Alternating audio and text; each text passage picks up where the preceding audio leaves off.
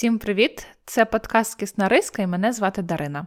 А я Софія. Цього разу ми читали Оксану Забушко і її книгу Польові дослідження з українського сексу та Ієн Бенкс і його твір Осина Фабрика. Цей раз у нас така незвичайна дещо категорія. Ми говоримо про книги, які нам найдовше читалися через їхню власне складність. Вони нам важко заходили, а не через їх об'єм, тому що, наприклад, в Забушко там всього 114 сторінок. Але ці книги нам все одно сподобалися. І від себе я скажу, що я дуже рада була перечитати свою свою книгу і прочитати вперше ту книгу, що обрала Софія. Для мене це теж були книги, які я читала довго, не через їхній об'єм, а а саме через складність. І осина фабрика зробила мені дуже боляче вдруге. Мені надзвичайно важко було її читати. А польові дослідження для мене були складні через форму. Але сьогодні ми, звісно, будемо говорити про те, як нам ці книги сподобались вони нам чи ні, і будемо говорити про зміст. І розпочнемо ми з е, моєї книги: це Осина фабрика Іїна Бенкса. Іїн Бенкс е, шотландський письменник, і події в книзі теж відбуваються в Шотландії на одному маленькому острові. Оповідач і, в принципі, головний герой твору це підліток Френк, йому 16 років, і він розпочинає свою оповідь з розповіді про своє життя на острові. Він живе з батьком і живе він доволі віддалено і закрито від світу. Тому в основному ми дізнаємося про його повсякденне життя, про його звички і про те, як він будує свій побут і розважає себе. Тому що е, друзів в нього небагато, е, насправді в нього один друг, і він часто згадує про свого старшого брата, який вже не живе з ними. Тому в основному ми занурюємося в спогади Френка про його дитинство. І протягом твору ми спостерігаємо за таким дорослішанням Френка, адже він багато розповідає про речі і про людей, які його формували, і також про травматичні події в його житті, які залишили дуже сильний відбиток на його психіці та на його поведінці.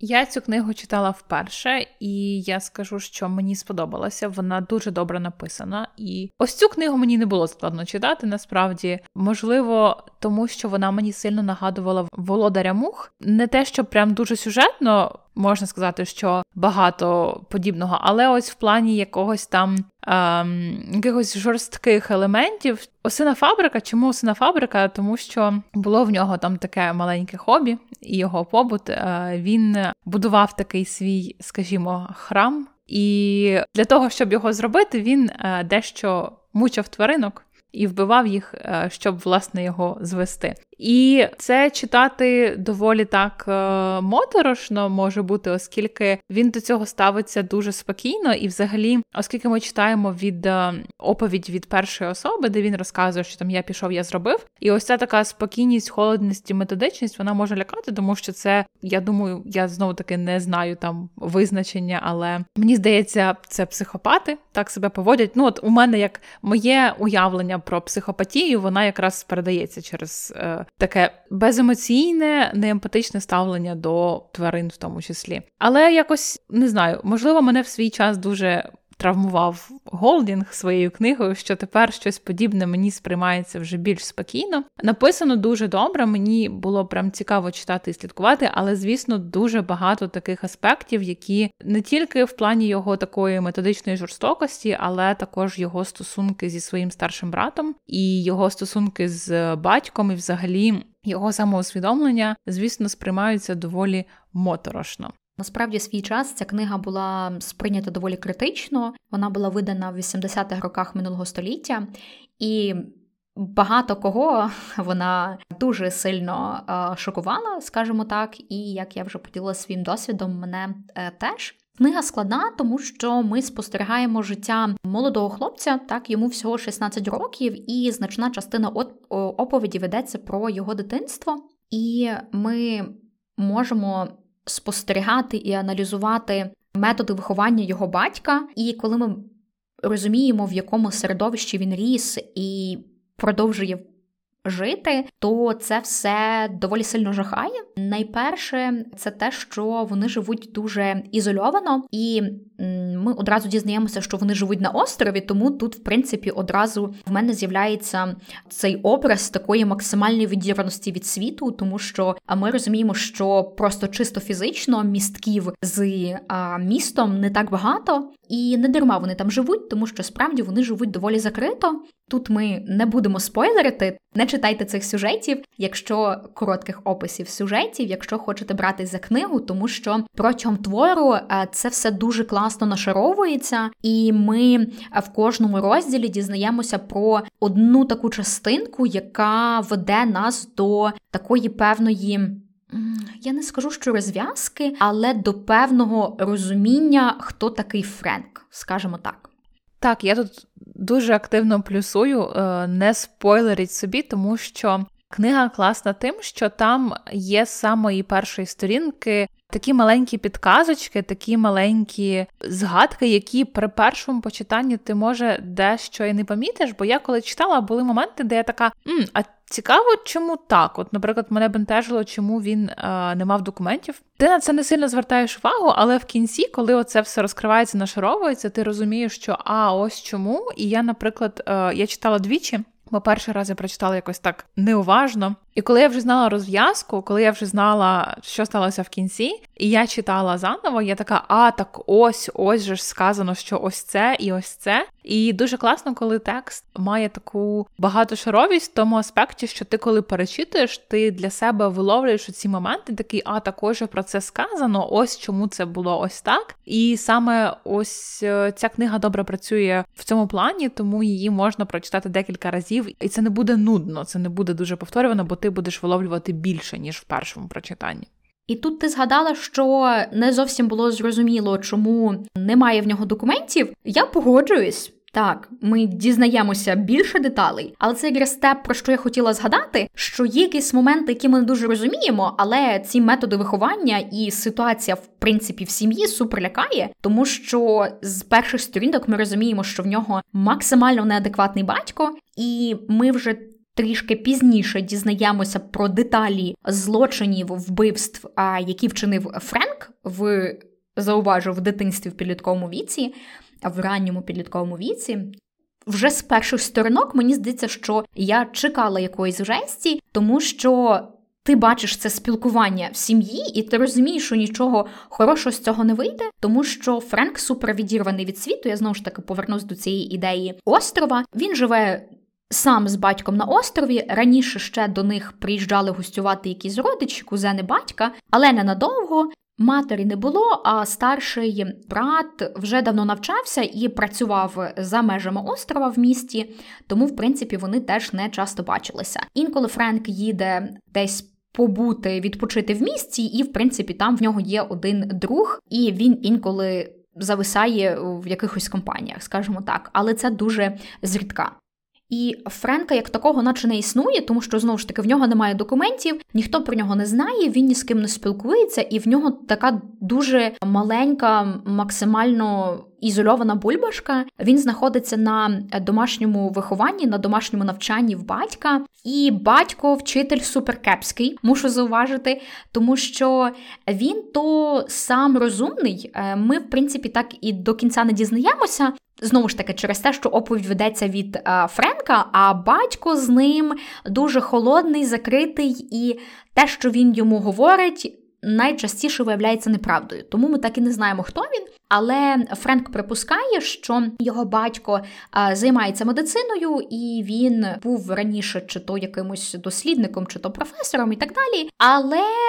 Він не дуже то якось вправно користується своїми знаннями, тому що сину він постійно бреше. Френк постійно перебуває під тиском батька, тому що він недостатньо розумний, проте інструментів для здобуття знань в нього як таких немає, тому що тільки останніми роками в нього є можливість їздити в бібліотеку і дізнаватися якусь інформацію чи перевіряти її. Раніше єдиним його таким зв'язком зі світом був батько, що в принципі нормально, тому що батьки, звісно, виступають такими першими містками між дітьми і світом, але батько йому постійно бреше. Він може запитувати щось елементарне. щось на кшталт, що таке яблука, чи, наприклад, звідки ми беремо воду. Батько вигадує просто якісь абсолютно божевільні штуки, немає в тому ніякої логіки, немає ніякої правдивості, тим паче наукової. І до якогось певного часу Френк, звісно, йому вірить, допоки він не починає дещо здобувати інформацію самостійно. І це насправді супер жахливо, тому що в нього немає, по-перше, знань. Щоб жити якось в світі, скажімо так. По-друге, в нього немає абсолютно ніякої довіри до батька. Тому що навіть місцями, коли він хоче його щось запитати або сказати, то він цього не робить і аргументується тим, що так він і так не скаже мені правди. А якщо і скаже, то я навряд чи йому повірю. І це насправді жахливо, тому що е, в нього є єдина людина, в принципі. Близька, і тій він не довіряє, і можна тільки уявити, як жахливо він почувається.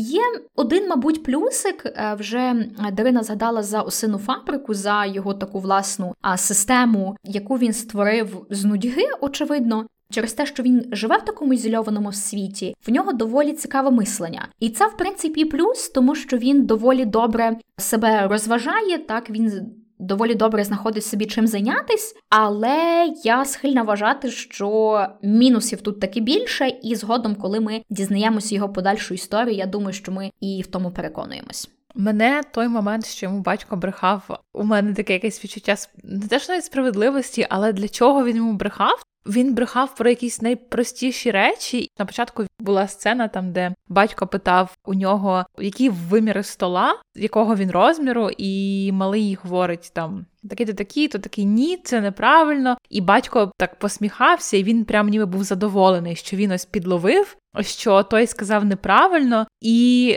це така якась дичина, тому що там, ну, по-перше, це дуже дивне питання, але окей, хай він так бачив освіту, але от є відчуття, що батьку прям подобалося, що той був неправий, що а, я тебе підловив, я тебе піймав. Ну клас, ти розумніше, ніж 16-річна е, дитина. І все одно при тому, що він давав стільки неправдивої інформації, хто його знає, хто там був правий, хто там був неправий. І це прямо дуже-дуже дивна річ, мене аж коробило від того. Якщо ми вже говоримо про стосунки в сім'ї, я би хотіла поговорити про стосунки зі старшим братом. Ну, їх не те, щоб сильно є, тому що. Коли ми зустрічаємося з головним героєм, то е, власне починається твір з того, що Ерік, його старший брат, він втік. Він знаходився в лікарні для душевнохворих. Протягом книги він телефонує з різних місць, і у них відбуваються такі маленькі діалоги. І дуже цікаво про те, що Френк думає, що можливо він би мав би бути в цій лікарні, аніж Ерік, але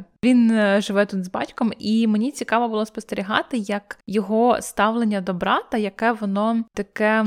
Він непогано до нього ставиться.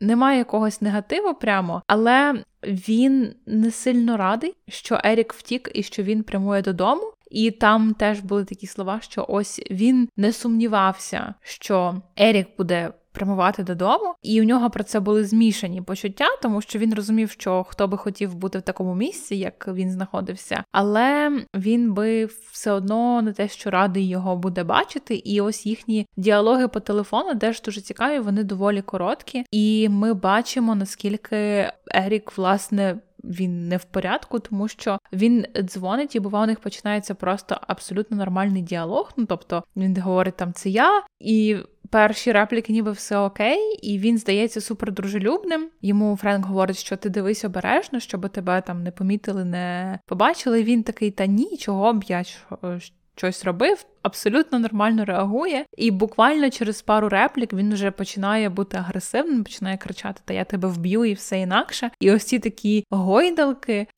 дуже дуже цікаво бачити це все. Але при всьому цьому, от е, я не скажу, що відчувається, що Френка якийсь такий прям негатив до нього, ні. Але їхні стосунки ось в такому дуже підвішеному стані, і мені за цим було цікаво спостерігати доволі. І оскільки це роман про підлітка, ми спостерігаємо за його дорослішанням, то роль братів чи сестер доволі важлива, тому що в будь-якому випадку вони в його житті присутні, і це теж такі зовсім окремі стосунки. Відчувається, наче в нього є така своєрідна образа на брата, тому що Ерік вже давно не жив з ними, проте приїжджав на літо, і для Френка ці стосунки були дуже важливими. А для Ерика це було не настільки важливо. Мені здається, що для Френка це був такий зараз, так е, поточний час був для нього таким моментом реваншу, тому що він дуже сумував за ним. І коли той приїжджав, то вони добре проводили час, але тільки на початку. Потім Ерику ставало нудно, в нього було навчання, свої друзі, вже якась своя власна реальність поза островом, вже таке доросле життя.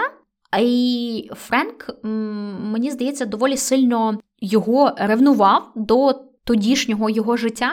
Зараз, коли в Еріка цього всього не стало, і Френк став таким володарем острова, як він, в принципі, себе називав, і як ми бачимо, тому що він там все знав, все було під контролем, він постійно думав, як захистити той острів і таке інше. То йому, мабуть, дуже б не хотілося, щоб з'явився там ще хтось, хто вже зараз в його таку певну систему не вписується. І він, мабуть, дуже боявся, що Ерік це все змінить, тому він аж ніяк його там не чекав. Або, можливо, і хотів внутрішньо, так він хотів його побачити, але дуже боявся. І, в принципі, щодо страху, теж дуже цікаво спостерігати за цією такою сепарацією, тому що з роками, зі своїм дорослішанням, він розуміє, що є багато ненормальності в його повсякденному житті. І попри те, що він молодий, так він доволі малий, скажімо так, він мислить доволі тверезо, і багато якихось моментів він підмічає. Він чітко відслідковує свої емоції, і він говорить про те, що він боїться, він визнає перед собою цей страх, і він розуміє, що він то і хоче поїхати від батька, йому складно. Але з іншої сторони він боїться, що з виїздом він може повторити долю Еріка. Цей страх е, розірвати попереднє життя дуже великий. І оце для мене дуже такий хороший момент про знову ж таки сепарацію дорослішання, тому що він багато про це думає. Він дуже хоче, іначе готовий до цих змін, але при цьому сильно боїться. І ще, якщо ми говоримо про емоційний аспект, саме мені хотілося б відзначити його роздуми про жінок. В якийсь з моментів, власне, він думав про Еріка насправді, але він там підмічає те, що ось е, так як він бачить з телевізора, з усього, що жінки вони такі слабкі, вони такі невтьопні, істеричні, і у нього така думка є, що можливо те, що сталося з Еріком. І те, що в якому стані він зараз, це тому, що в ньому дуже багато жіночного, дуже багато ось такої, як він там говорить, жіночої поступливості і все інакше. І нібито ось це причина, чому з ним це сталося. Дуже взагалі це так підмічається, наскільки у нього таке дуже зневажливе ставлення, сприйняття, і наскільки це було в ньому виховано, і дуже цікаво, як це потім виявив себе в фіналі. Але мені це дуже вкидалося в очі. І ось цей аспект, мені здається, добре передає якусь таку суспільну думку ось цього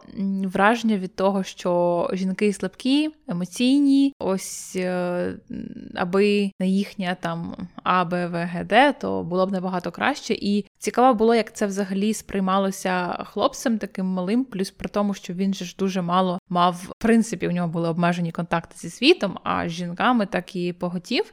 Ця книга справді провокативна, але в ній розкривається доволі багато тем, які важливо обговорювати, і так вони складні, але я гадаю, що е, оминати увагу їх не варто. Загалом, як Дарина вже згадала, що певні моменти були їй схожі на володаря мух, я чомусь ще згадувала механічний апельсин е, Берджеса, тому що там теж багато такої жорстокості і злочинності, і особливо ось діалоги Еріка і Френка мені дуже нагадували діалоги в механічному апельсині. Тому, якщо ось ці книги вам відомі і вони тоді вас зацікавили чи вам сподобались, я гадаю, що е, осина фабрика теж буде вам цікава.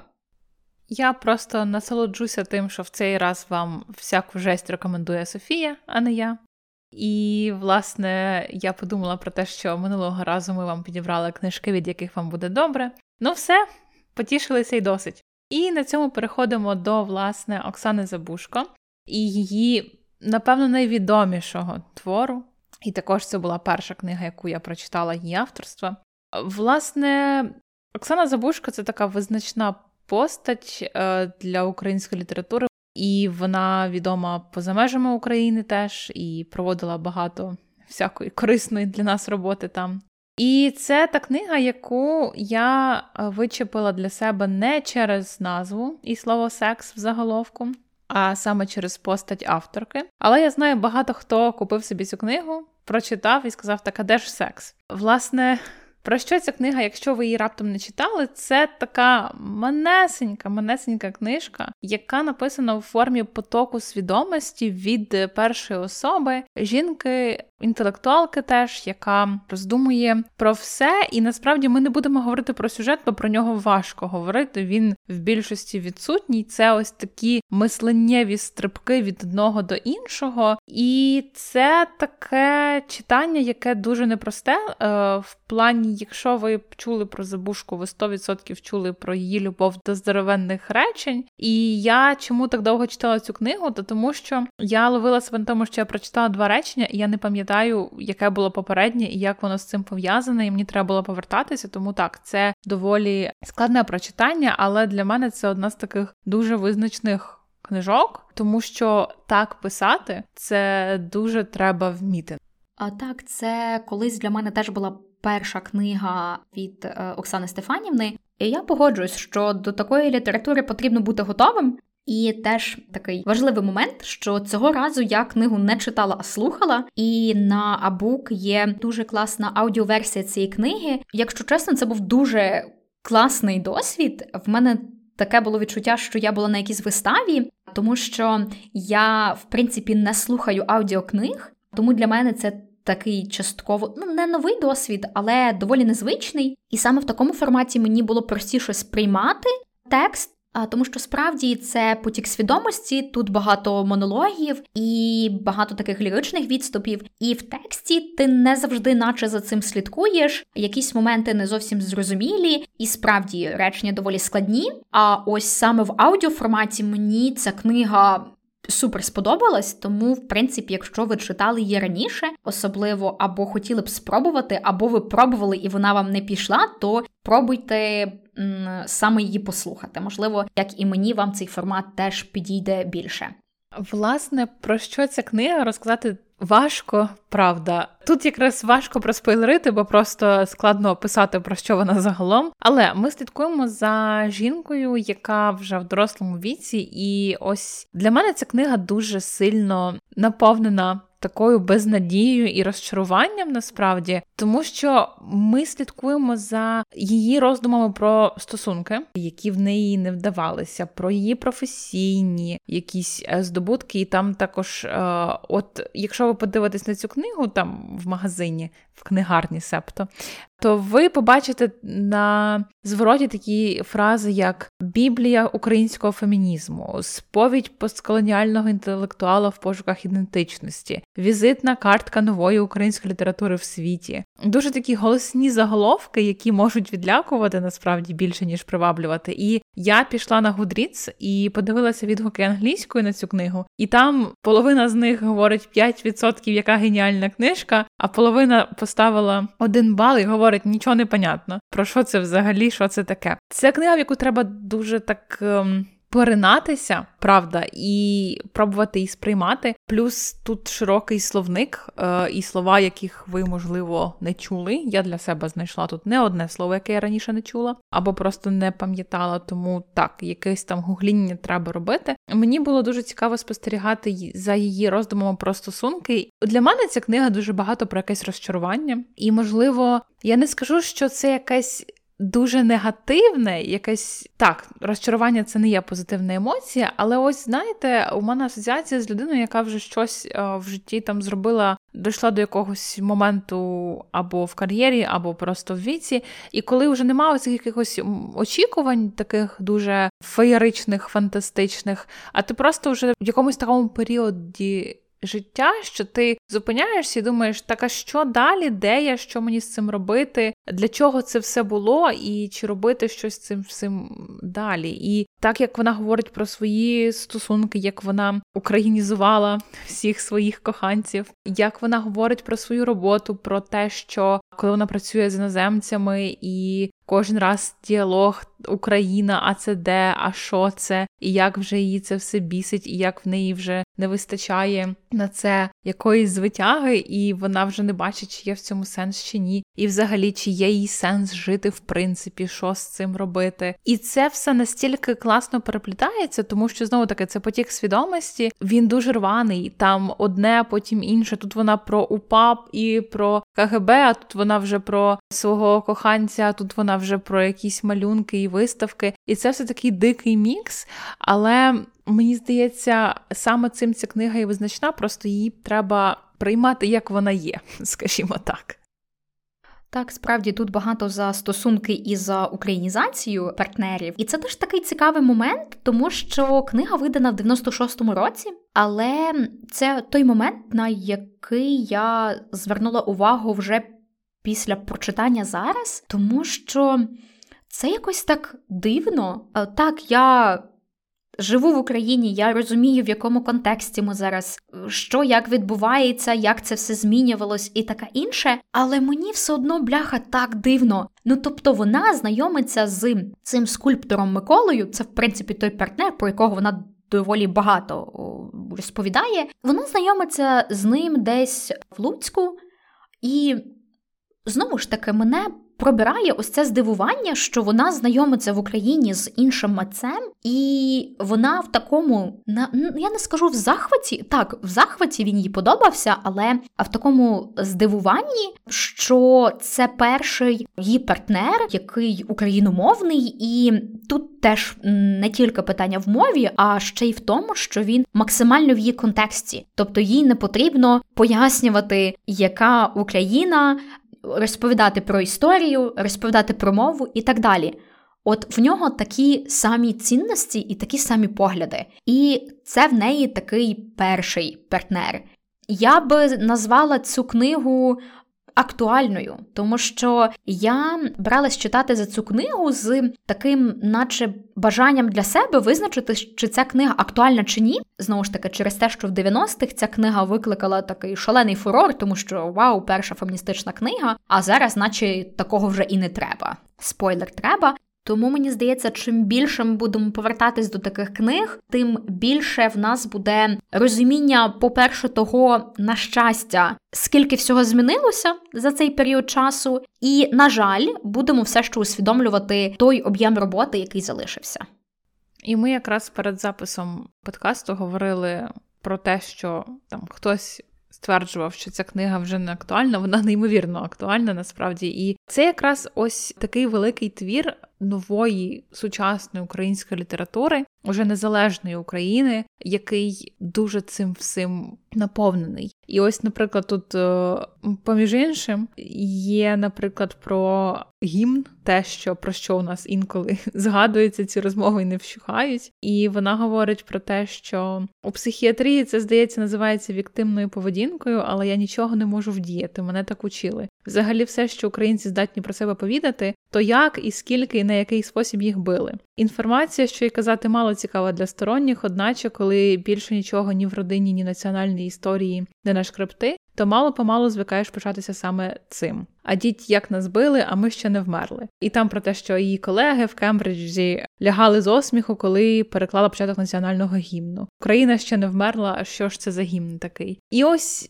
Власне, текст весь цим наповнений, що так, на жаль, у нас дуже багато історій було стерто і втрачено, і ми тільки більше всього знаємо, як е, раз намагалися знищити, два, три, зараз продовжують намагатися. А ми ось, власне, як співає наш гімн, ще не вмерли. Тому текст дуже актуальний, і ось саме мені здається, цей текст також відображає таку якусь певну можливо, розчарованість, яка може бути присутня, коли так як говорять, так Україна незалежна вже скільки років. А що ж ми ще не живемо, як в раю?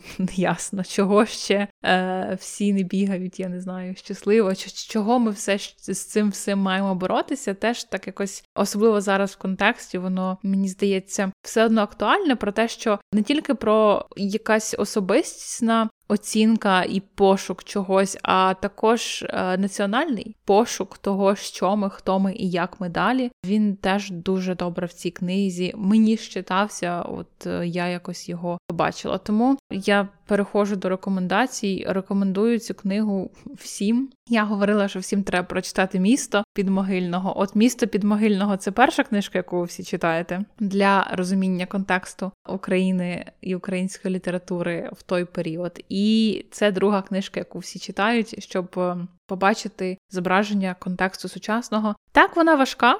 Але можливо і правда, якщо слухати буде краще, бо вона і правда виглядає як такий театральний монолог, багато в чому. Тому, особливо якщо читають гарно, я точно послухаю. те, що рекомендувала Софія, і попрошу замітити, це не рекламна інтеграція, на жаль, але могла б бути від Абук. Але так, мені здається, ця книга в прослуховуванні має звучати класно, і ви можете спробувати теж послухати. Або, власне, почитати вона невеличка, ну але тут треба дуже її сприймати, поринати в неї і ось, власне, іти за нею туди, куди вона вас веде. На цьому, власне, все. Дякуємо вам за увагу. Нагадуємо вам читати, підтримувати книжковий ринок. Також будемо вдячні за підтримку нас на Патреоні, і ми не скажемо вам, що читаємо наступного разу, тому що це буде маленький сюрприз чи немаленький сюрприз, ми будемо читати одну книгу від патрона і ще одну книгу не від патрона, але від підписника нашого каналу. Ми дізна... Ви дізнаєтесь про цю історію більше уже наступного тижня. Дякуємо за увагу і до зустрічі, Па-па!